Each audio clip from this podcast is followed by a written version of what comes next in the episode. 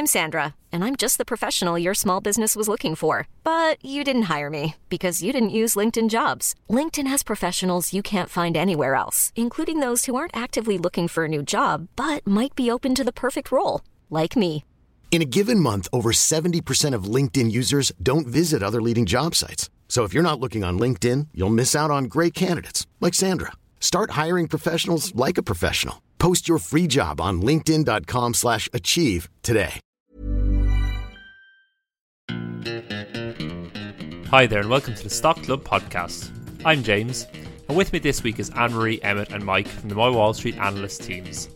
Today, we're talking about the recent AMC short squeeze and how this is becoming the new normal for the market. Why Etsy's acquisition of Depop is great news for investors, and we pitch two recently floated companies that we're very excited by. So, guys, before we started recording today, I was reading an article in the New York Times which says that adults in Washington state will be able to get a free marijuana joint when they receive a COVID 19 jab as part of their Joints for Jabs initiative to try and get more people vaccinated. Uh, I wanted to ask you guys if we were having a problem here in Ireland with getting people vaccinated, what would you offer people as as compensation for taking the jab? I mean, it's not a question. It's obviously pints. Do it behind the bar. Throw your arm over. So you could guarantee everyone would go for it if it was mandatory that you could only get pints if you had the vaccine.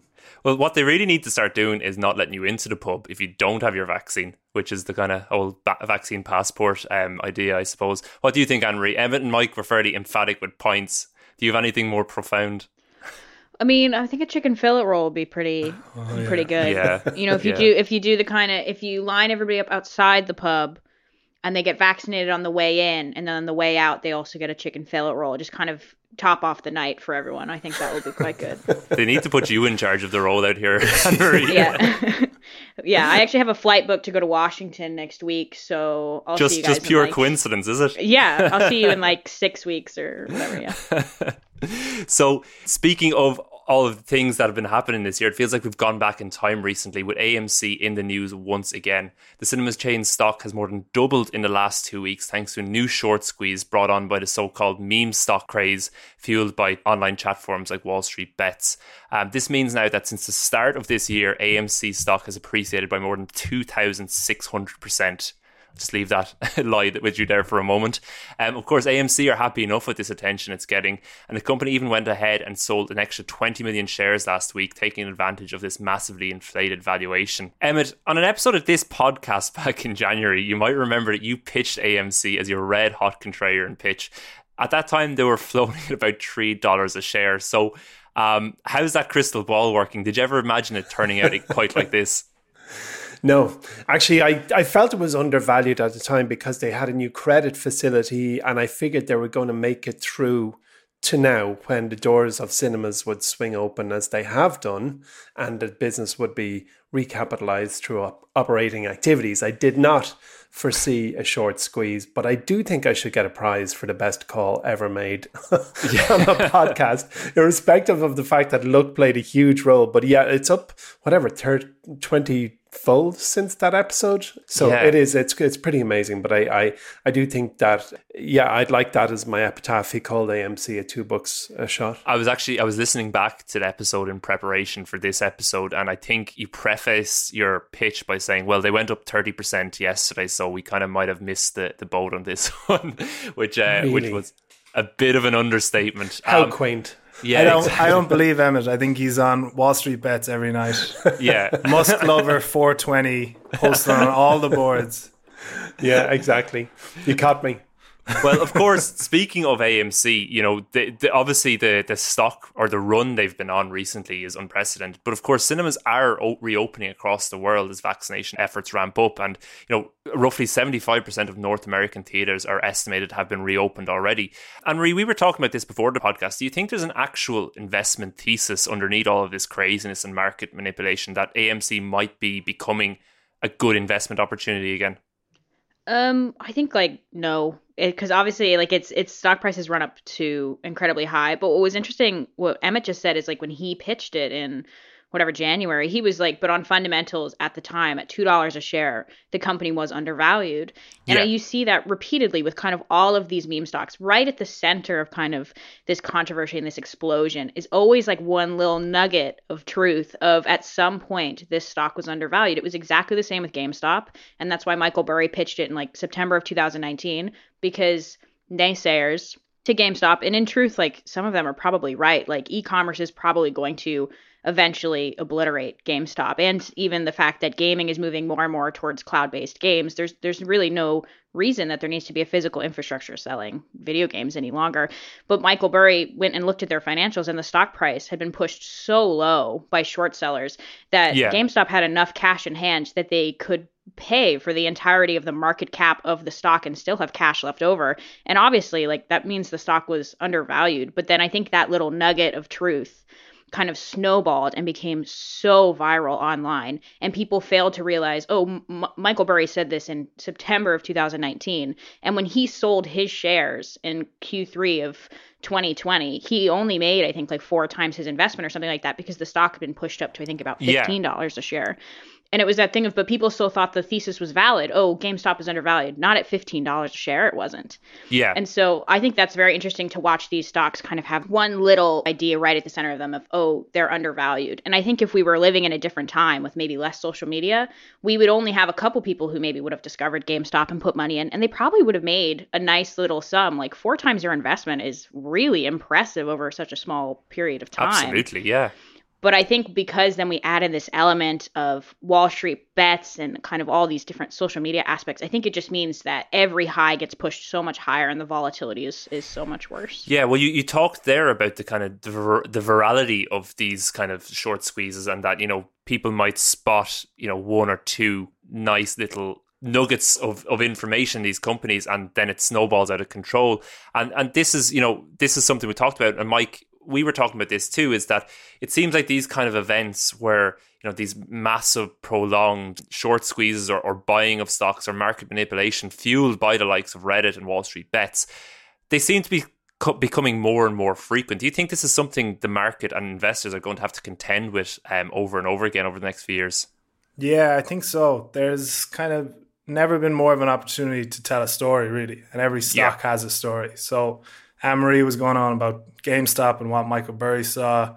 It's happening now with AMC and cinemas reopening. It's this ability to get your story out there to a wide audience. Wall Street Bets has 10 million followers, members, whatever. And so that ability for you to get the story out and then for it to grow legs and snowball and viral and go viral and end up you're getting your aunt on the phone asking for stock tips on whether she should buy GameStop. And that's how it works. It's kind of the catalyst, the audience, the story, Yeah. and then the avalanche really.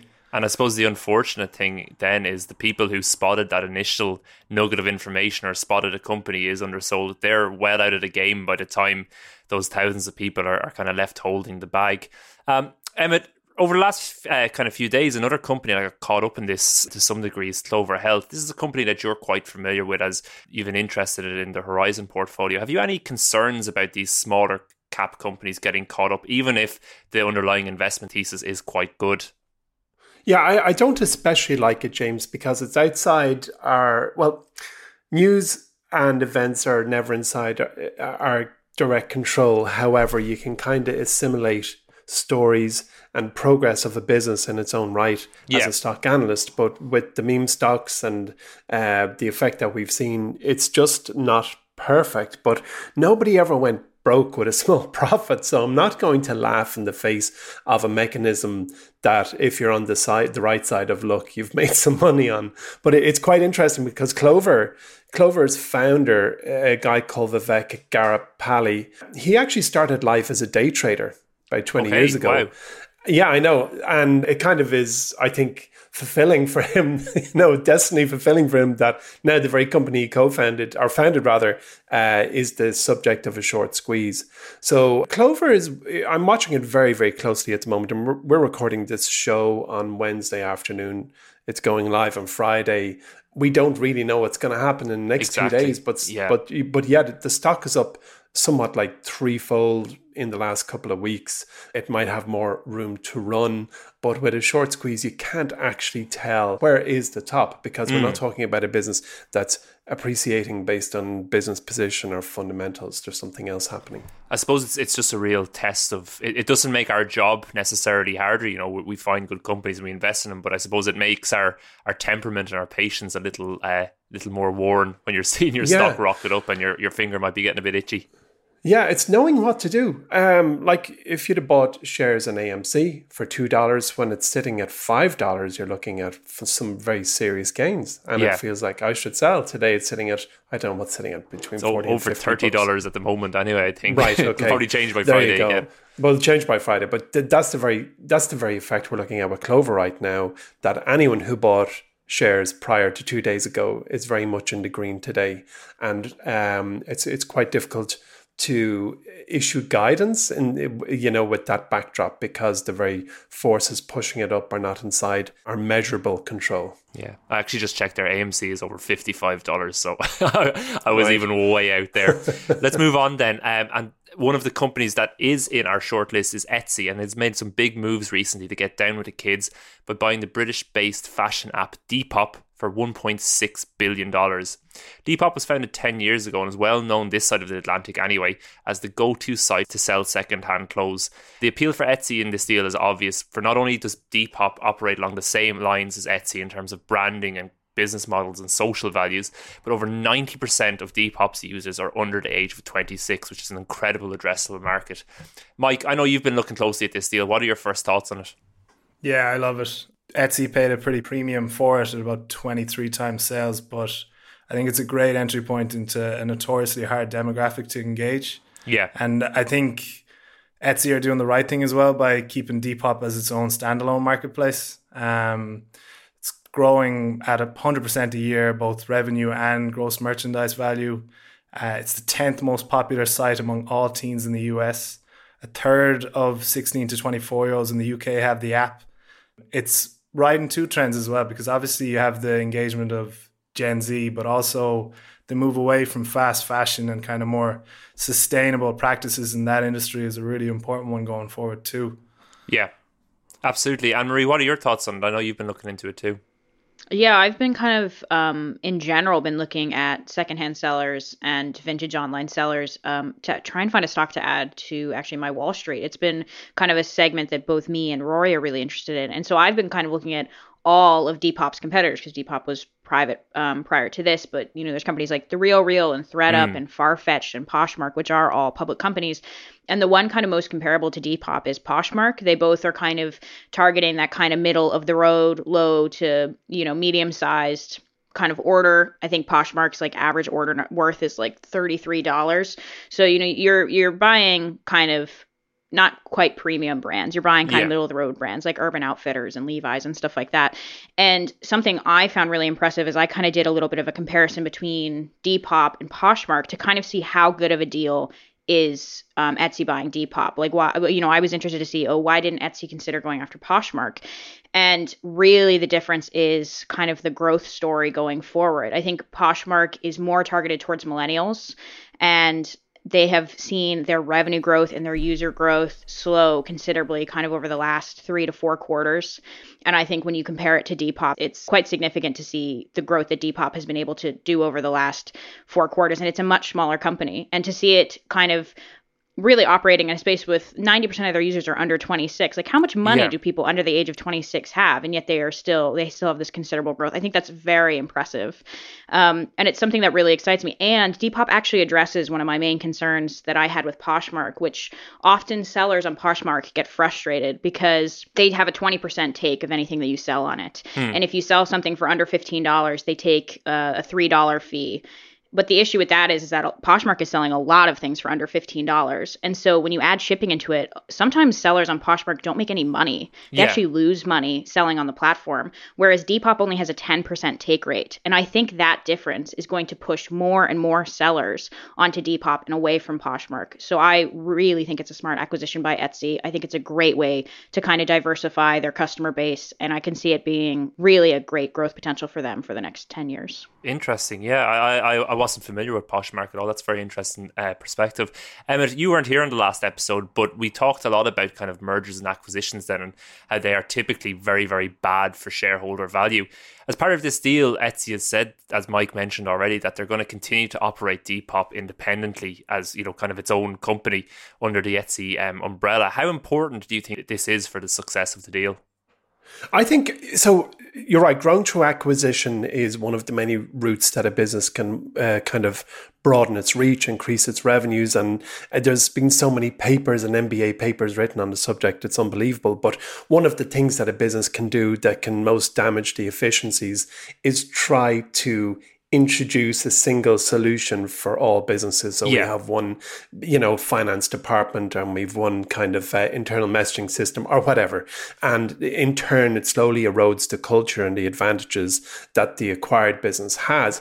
But this Etsy um, has a track history of acquisition. It's made seven other deals each of which was worth uh, less than a billion dollars. So this is by far their biggest acquisition, but they've learned how to grow through acquisition and how to do it their own particular way without ruining what's special about Etsy. So I think um, that the Depop acquisition is a, is a good fit, and I like that they're doing it because they have learned how to do it effectively. Yeah, that's that's an important point. The track record of a company in previous acquisitions can often tell you a lot. I, I think of Rory often uses the example of PayPal that they buy these companies and then just let them do their thing and you know take the money and, and take the share price appreciation along with it i was just going to say as well that the week after etsy announced the acquisition they also announced that they're going to raise another billion in cash in convertible notes so it just shows how easy it is for these kind of companies to get cash right now as well yeah why wouldn't why wouldn't you go out making acquisitions yeah, and I believe that acquisition was mostly in cash as well. So it was. It, it's good to see them growing like that.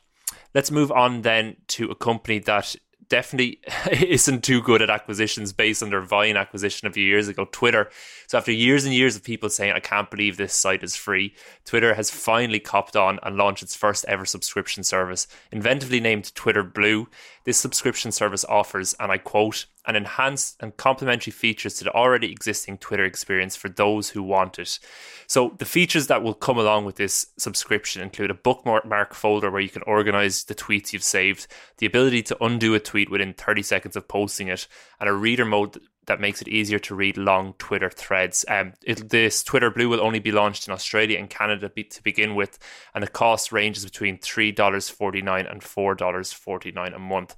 Emmett, as probably the most active Twitter user here, um, I want to come to you first. Would any of those features tempt you to cough up three or four bucks a month for Twitter Premium or subscription?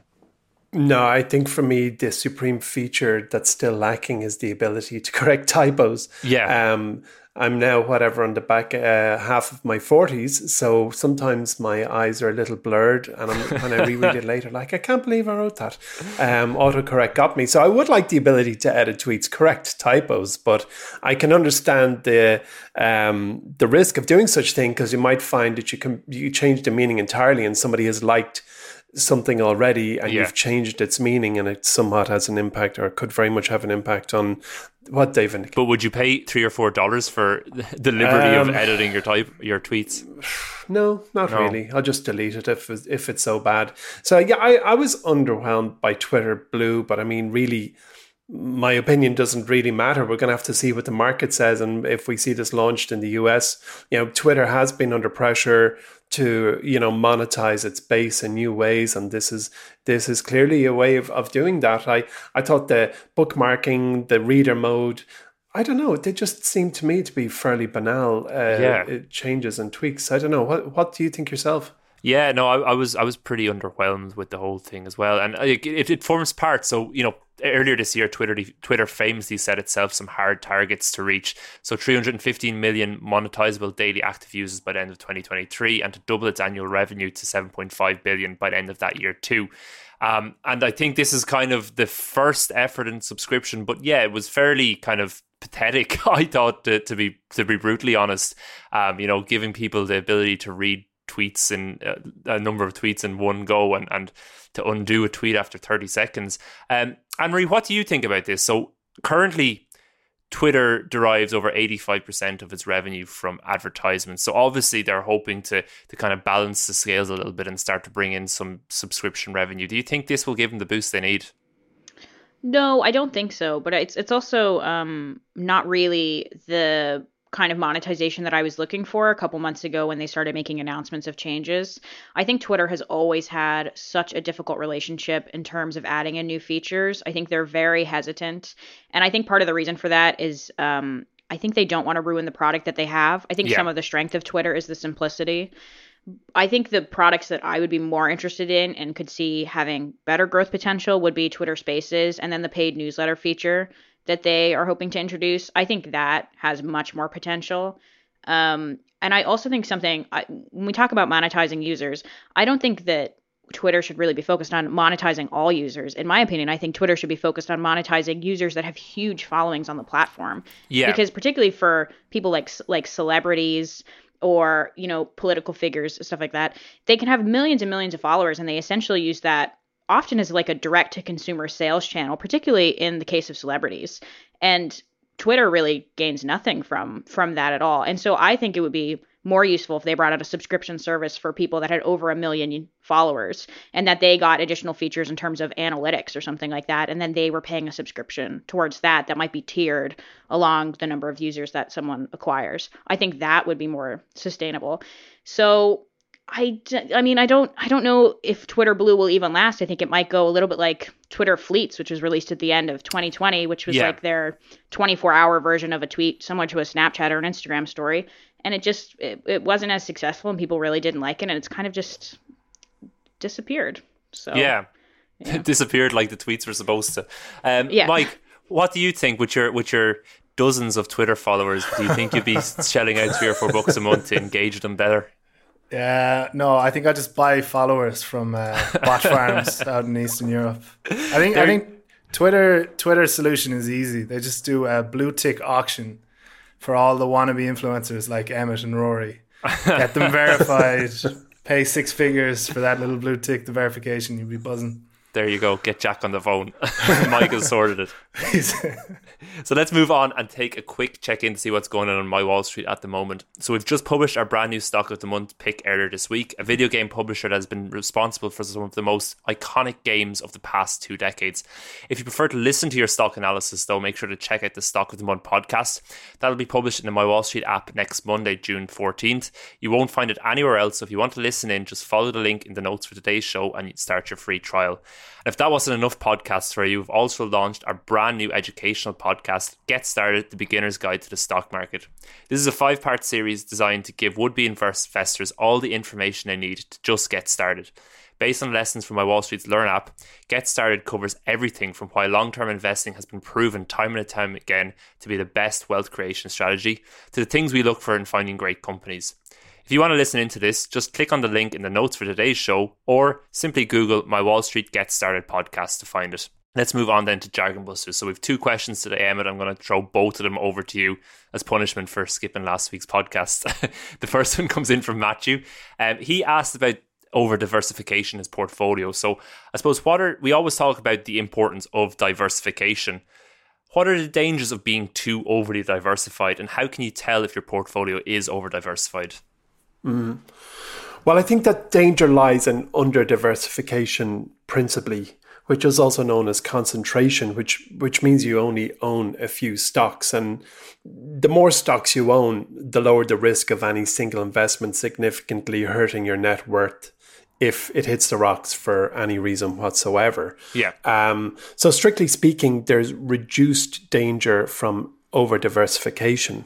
Um, but you know, the more you diversify, the more you add stocks to your list of holdings, the closer it starts to mimic a fund. So the S&P 500 is a ball of 500 businesses and if you have a portfolio with many dozens or even hundreds of stocks in it, well, I think it's probably worth reconsidering your approach and your strategy because what we're really trying to do by concentrating our energy and our dollars in a, a, just a couple of dozen investments is to beat the S&P 500. So to Matthew's question, I think the risk of over diversification, I think there's two sides to the risk. One is that you won't have the energy or the memory or the interest to keep track of all those stocks that you bought. I mean, if you're an individual investor and you have 60 stocks, for example, it's very difficult for the average woman or man yeah. in the street to keep a track of 60 stories. So that's one of the risks. The second is that you will have bland returns.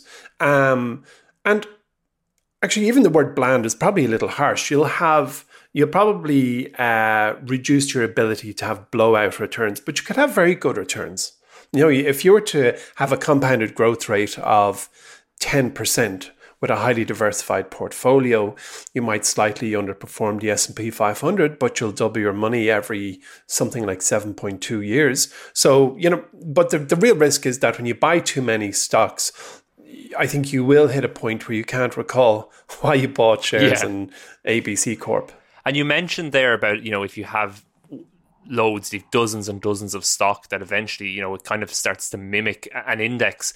What would you say to somebody who invests in a couple of stocks but also invests in like ETFs, for example, VOO, which tracks the S&P 500? Do you need to worry about having, you know, um, for example, um, a, a, stock that's in the ETF and also being invested in that, that stock individually? Is that a concern you should worry about, or is that kind of over over egging it a bit? Yeah, I think it's over egging it. I don't think you need to concern yourself. I do love that approach that you described. So somebody starts their investing life, and in the bedrock of their portfolio, they buy a couple of, you know, um, really high grade ETFs, whether it's the S&P 500 or VOO, as you say, or some thematic ETF, whether it's cybersecurity or whatever. And then they start to learn individual stocks that they have a particular interest or skill, um, you know, in analyzing, and they're trying to basically find alpha and they're trying to basically outperform the average returns, which will be represented in the bedrock of their portfolio. So they're trying to add an edge and improve their overall returns. So I think it's a nice approach and I do not think that if for example you have shares in the S&P 500 that there are suddenly 500 companies you should not invest in yeah. not at all. Yeah, Absolutely. Okay, thanks for that. Second question comes in from a long-time podcast listener, Stephen, and he asked what we thought about Nintendo as a stock pick. Nintendo is a company that we've we've thrown around a lot in here. I know in our kind of meetings talk about stocks and stuff. Why haven't we added it to the showroom yet? Nintendo. Firstly, I like Nintendo. I think it's it's a great business and it's been around uh, for a very long time. And its wheelhouse of characters exists in virtually everybody's consciousness. In fact, on that subject, I'm going to tell you their top few characters. So, in stack in stack ranked, their biggest character, their best known character is Mario from Donkey yeah. Kong, and he was introduced to the world in 1981. Their second is a character called Link from The Legend of Zelda. I'd never even heard of Link. um, so I don't know if it's a he or she, but Link was introduced to the world in 1987. Uh, then there's Samus Aran from Metroid. Never heard of the character of the game, and that was 1987. In ranked in fourth is Donkey Kong and as far as I'm concerned, everybody knows Donkey Kong. And then in fifth place is Pikachu from the Pokemon series, which, well, goes back a long time in Japanese um, pop culture, but was introduced into the gaming world in 1998. What what cri- what criteria are these characters ranked against? Is it is it social when, influence? When or? Emmett bought the poster. well, so yeah, it was when I bought the poster, and also the value of their brand. Okay. So okay. the the they I don't know how they value these things, but the I suppose awareness, mind space occupancy, that kind of stuff. And the list continues like Bowser from Mario and Kirby and Luigi and all these kind of stuff. So they have a load of characters, and it's funny because the the the asset value of characters is very hard to capture on a balance sheet. There is a method to do so, but what can't be captured is nostalgia. Yeah. And, you know, there are constantly waves of people my own age younger and older who actually have a huge nostalgic um, kind of feeling towards a load of brands they participated and interacted with when they were small and are way richer now and are willing to do something uh, and pay for something now to tap back into that nostalgia. But anyway, look, Nintendo, to the very question, why isn't it in the My Wall Street app? Well, Nintendo uh, is today, it's a $74 billion business by market cap, which just for benchmarking sake is about the same size as uh, Activision, who are yep. a games maker, uh, not quite the same. And they have uh, I'm looking at their share price. They are pretty much today, for the first time, at the same level uh, share price wise uh, as they were in October 2007. So it fell into a crater from a crater from 2007 where it sat for years and years and years. And I guess with the coronavirus tailwind, sold a whole load of games, consoles, machines, and its share price is up. And it is today, as I said, a $74 billion business. Now, the reason it's not in my Wall Street app is it is it's it's a Japanese company that lists on the US exchange with a mechanism known as an ADR, American yeah. Depository Receipt. And you, you can recognize an ADR uh, quite quickly if a ticker symbol ends in the letter Y. Um, and what this Y does, it identifies American Depository Receipt. And, you know, when you buy or sell an ADR, an investor is buying a US uh, equ- an equity in the US market system, it will clear in US dollars, but the Y kind of indicates that these are very often over the counter markets. Now, uh, what I'm getting at is that you're not getting a clean and green traditional American business that does the majority of its revenue in US dollars when you buy an ADR. And as a secondary consequence, an awful lot of uh, brokers make it a little more difficult to buy um, an ADR stock. So, for that reason, well, actually, I don't want to speak on behalf of Rory, but that is a reason why mm. it hmm. might not be in the My Wall Street app.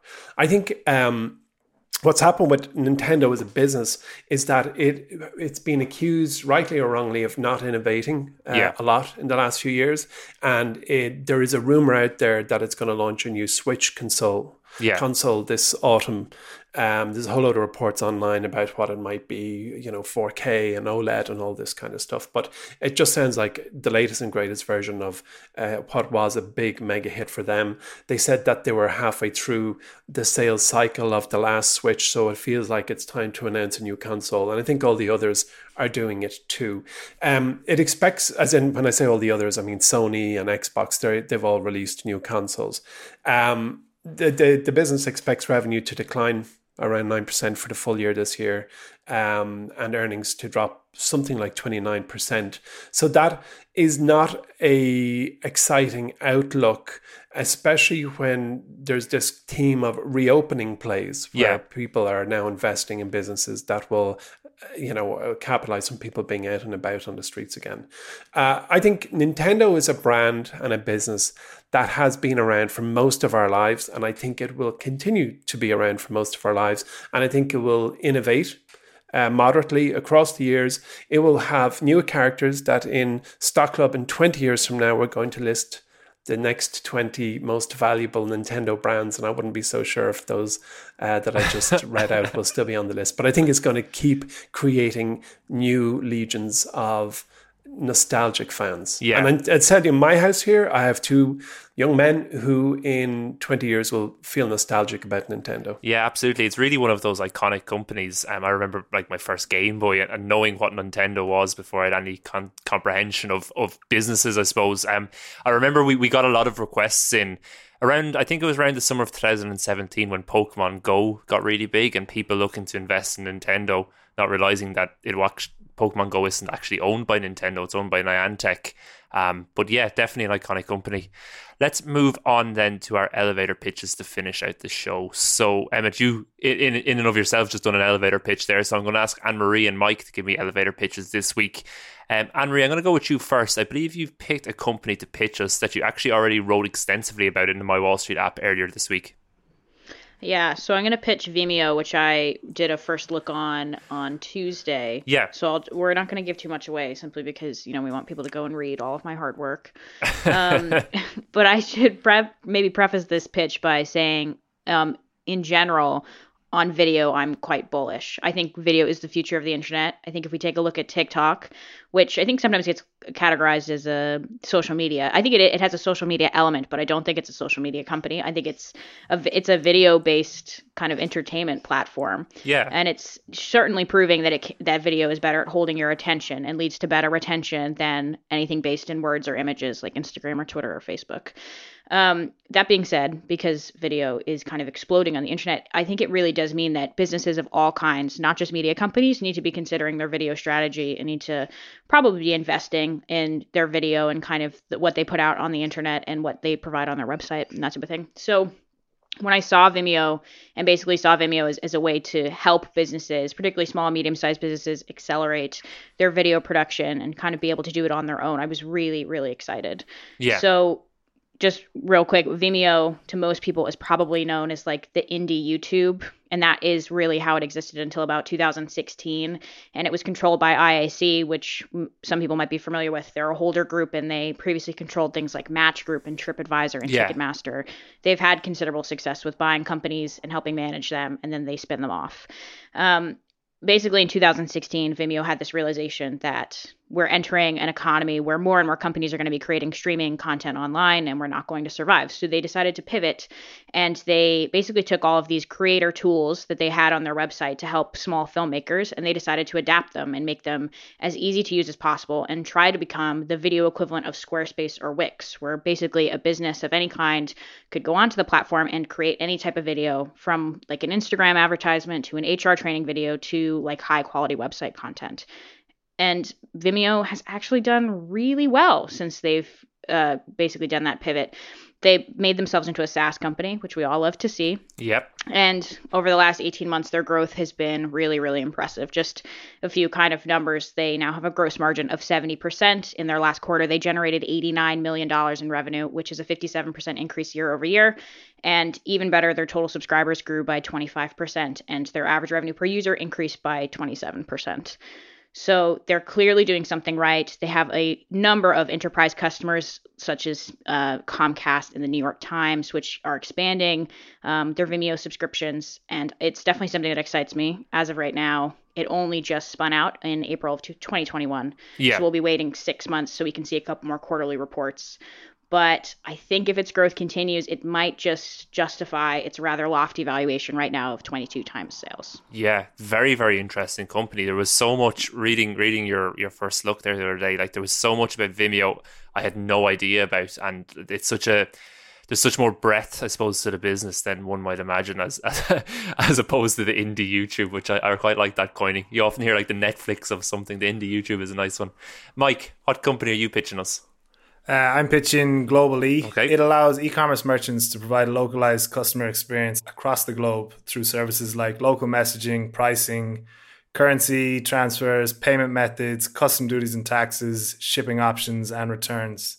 And it said its mission is to make the global e-commerce border agnostic. So if you're a merchant selling in England, you could immediately sign up to Global-e, start setting up a merchant page in France, and they'll kind of take away all your headaches basically of selling Yeah. internationally. Okay. Um, yeah, there's a lot to like here. I think it's riding this kind of anti-Amazon train of I would rather shop at not Amazon, basically. um, supporting smaller bu- businesses and entrepreneurialism. It's up around 50% since its IPO last month.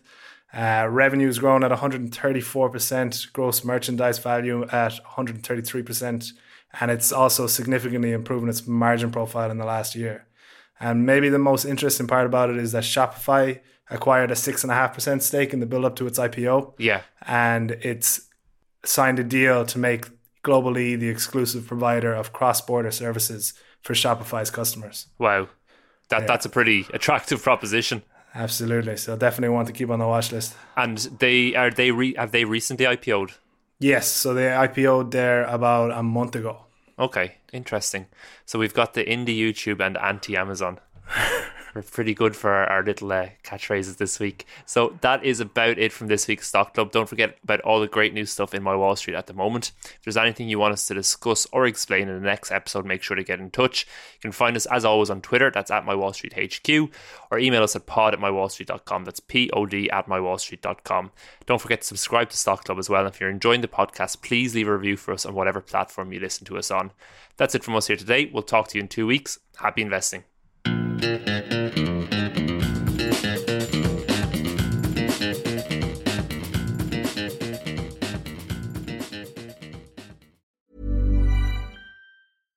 My business used to be weighed down by the complexities of in person payments.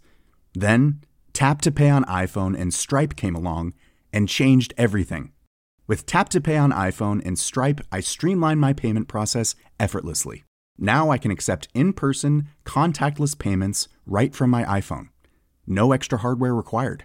What's truly remarkable is how I can cater to all of my customers' payment preferences. Whether they're using cards, Apple Pay, or other digital wallets, Tap to Pay on iPhone and Stripe ensure a smooth checkout experience every time. And it's not just me. Stripe helps businesses of all sizes, from local markets to global retailers, scale quickly and stay agile. To learn how Tap to Pay on iPhone and Stripe can help grow your revenue and reach, visit stripe.com slash tap iPhone.